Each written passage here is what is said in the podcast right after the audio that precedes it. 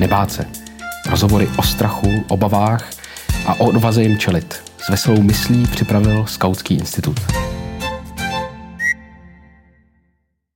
Cestovatel a instruktor nácviku soběstačnosti Jirka Čelout, který dneska přijal pozvání do Skautského institutu, kde se budeme povídat o odvaze a boji proti strachu. Vítej. Ahoj Jiří.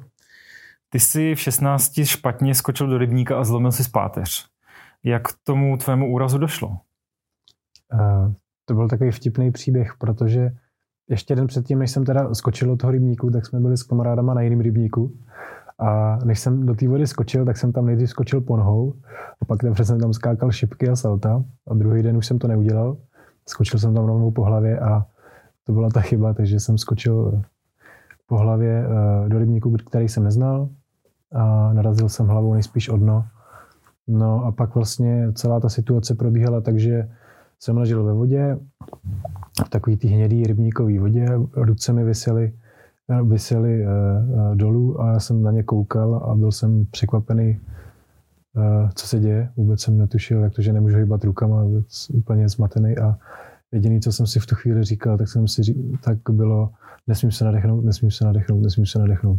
A v tu chvíli mě otočil spolužák, to bylo na třídním výletě, bohužel, a říká mi, co děláš ty vole? A já mu říkám, ty debile, já nemůžu dechat, já nemůžu se hejbat rukama. A no a pak už to bylo rychlé, pak už přijeli záchranné složky, všechny vrtulník a vlastně poslední, co si z toho nepamatuju, bylo, že jsem uh, doktorce říkal, ať mi něco podá, že si asi pobleju. Tak bylo tak celý. Pamatuješ si, jestli jsi přímo v ten okamžik, kdy jsi, kdy jsi byl v té vodě, jestli jsi cítil strach o život? No, musím říct, že, že se to tak asi dá nazvat. Vlastně jsem si nějak uvědomil, že, že to klidně může být konec. A pak to bylo zvláštní, když mě vytáhli, eh, když mě vytáhli na břeh, tak si tu situaci pamatuju ze, ze dvou úhlů pohledu. Jednak sám, sám od sebe, ze, ze svého vlastního, a pak si tu celou situaci eh, pamatuju i, že se na sebe dívám ze zhora že si vás to vlastně vidí. Pamatuju si to takhle dvakrát. Ty jsi pak po tom úraze prožil dost těžké období. Co se ti v tu dobu honilo hlavou? No záleží, který, o kterém období se bavíme, protože ta, eh, ta akutní fáze, tu jsem zvládal celkem, celkem v klidu v té nemocnici a později rehabilitáku. Pak je ta druhá fáze, kdy člověk se vrátí domů a eh, přijde prostě do té opravdové reality a to je to zase něco úplně nového. Takže ta první část byla taková uh, hodně sobecká. Uh, prošel jsem si všema, všema, uh, všema fázema, jako většina vozejčkářů, což je, což je odmítání toho, co se stalo, naštvání a tak dále, až uh, po poměrně rychlé přijetí. A pak přišla ta, uh, pak přišla ta fáze, kdy jsem se dostal domů a to byl tvrdý náraz teda uh, uh, v tom životě. V čem přesně to byl tvrdý náraz? No, vlastně v tom prvním roce po úraze jsem se pohyboval hlavně v rehabilitáků a mezi lidmi, kteří na tom byli podobně, řešili podobné věci. A vlastně jsem se cítil tak nějak, že, to, že jsem doma, že všechno v pořádku. A pak jsem přišel domů a vlastně mi nikdo nerozuměl. Byl jsem prostě na všechno najednou sám což bylo eh, opravdu náročné, protože to eh, tělo eh, po myšním poranění se učí úplně všechno od začátku, včetně vyprazňování sexuálních funkcí a tak dále.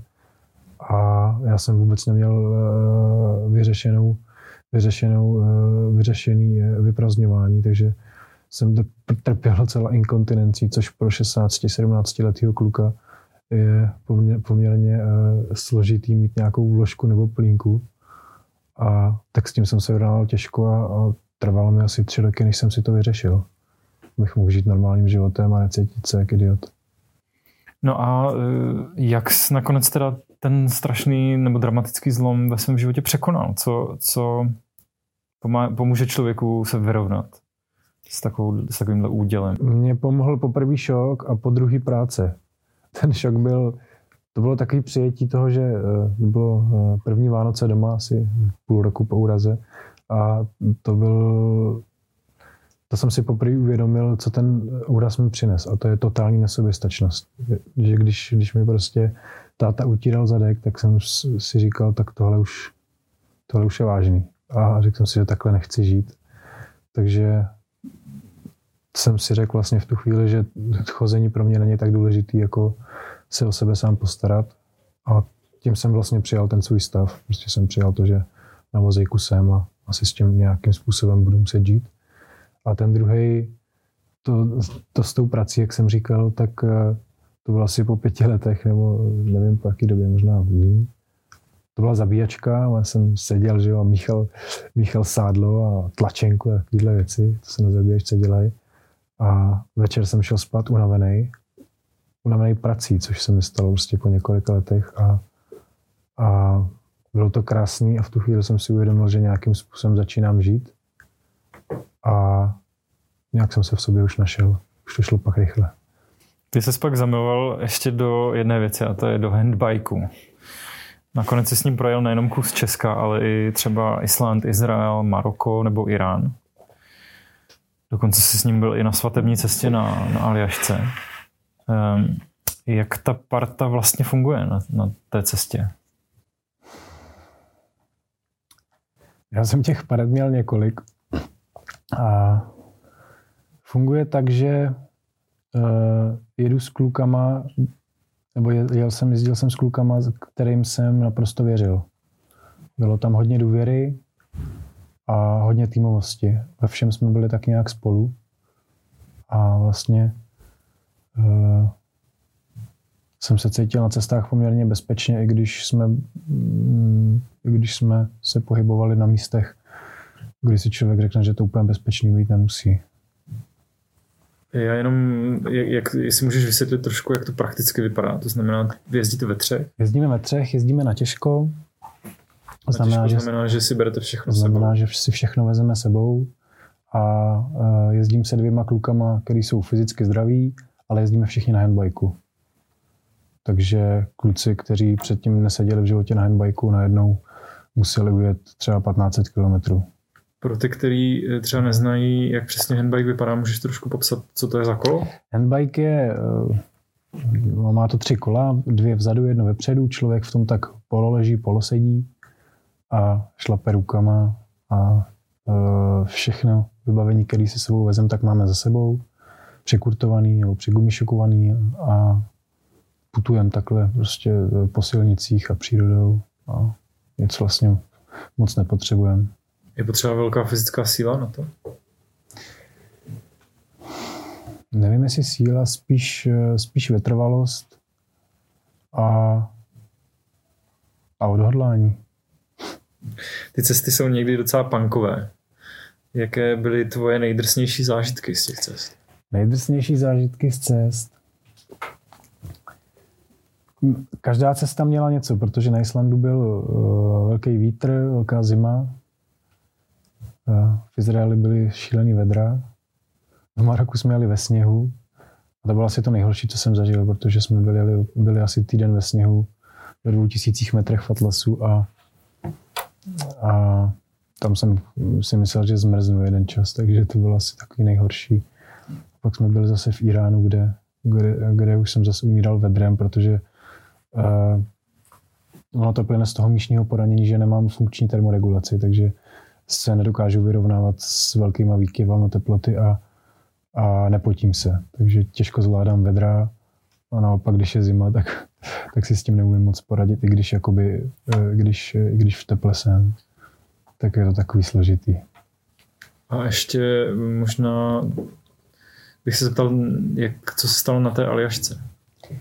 Na Aljašce tam jsem nebyl zase tak moc handbikem, tam jsem byl spíš, eh, spíš s kajakem, protože jsme pluli na Yukonu a rozdíl byl asi v tom, že to byla první cesta takhle dobrodružná eh, v tom, že jsem jel s ženskýma.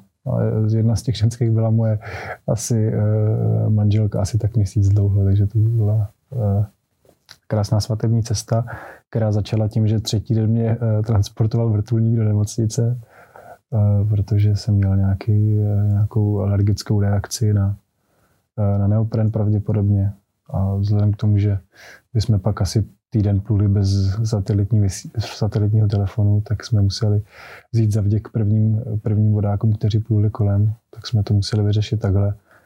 A, no a manželka s, s kamarádem a jeho manželkou pak pádlovali dva dny proti proudu, aby se, aby se vrátili na start a mohli jsme se za chvíli potkat, no, co nejdříve. Takže já jsem čekal v nemocnici jednu noc, pak jsem si vzal hotel a jsme se potkali. Ty jsi na začátku říkal, že jedna z nejtěžších věcí, se kterou se člověk musí vyrovnat, je, že není úplně soběstačný. Dávají ti tyhle cesty a i třeba to nebezpečí a, a překonávání překážek na těch cestách pocit právě soběstačnosti? Mm, já myslím, že to je přesný opak, protože na těch cestách jsem naopak eh, mnohem víc závislý na cizí pomoci, což mi dělalo problém, problém právě na té Aljašce a na Yukonu, kdy jsem byl vystavený tomu, že to vidí i moje manželka, což pro mě bylo nový a, a neuvěřitelně těžký. Já jsem se s tím poměrně složitě vyrovnával s tím, že, s tím, že jsem opravdu silně závislý na cizí pomoci. Je těžké to, to přijmout? To bylo zvláštní, že já jsem, já jsem si myslel, že jsem sám se sebou vyrovnaný. Hmm. A najednou jsem zjistil, že nejsem.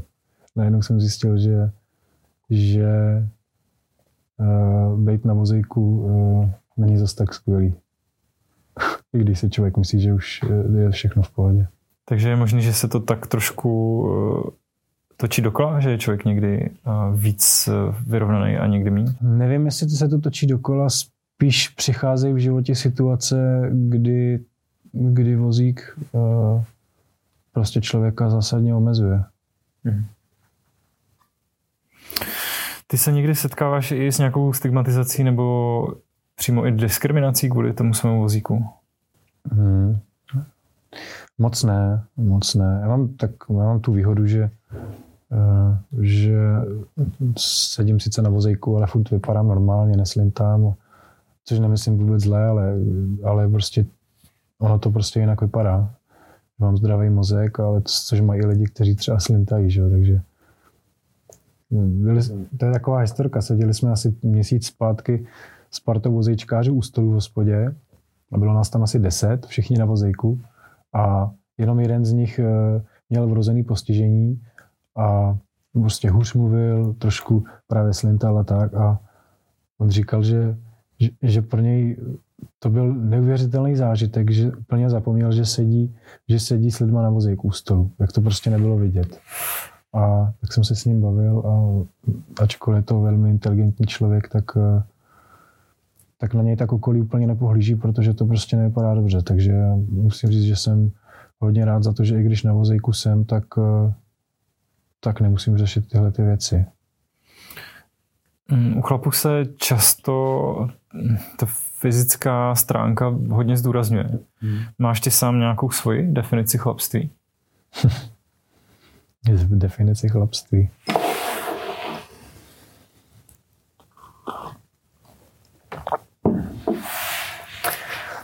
Myslím, že chlap by měl mě držet slovo. Myslím si, že by chlap měl si stát za svým, i když to občas nemusí být příjemný. A chlap by měl být rovný férový člověk. Takže je to spíš v hlavě než eh, v nohách třeba. Nebo v bicepsech. No, myslím, že je to spíš v hlavě. Máš ty dneska z něčeho strach? Cítíš v něčem nejistotu, nějaké obavy? Hmm. No strach, strach určitě mám z něčeho. A zároveň jsou to asi, jsou to takové strachy, které plynou z, z, ze situací, které v životě přijdou. Takže teď eh, je mi 30, eh, mám manželku, takže čím dál tím víc přichází téma rodičovství.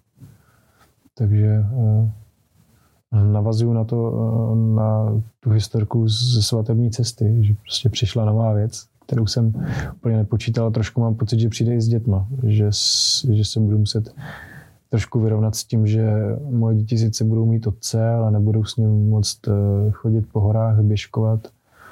A ta moje pozice toho, eh, toho funkčního stoprocentně zdravého otce, silného, bude trošku jiná než je zvykem. Což si myslím, že, že mě to bude hodně štvat v tu chvíli a budu se to muset nějakým způsobem v sobě vybalancovat, což vlastně, eh, takže chci být rodič, ale vím, že, vím, že to bude pro mě složitý.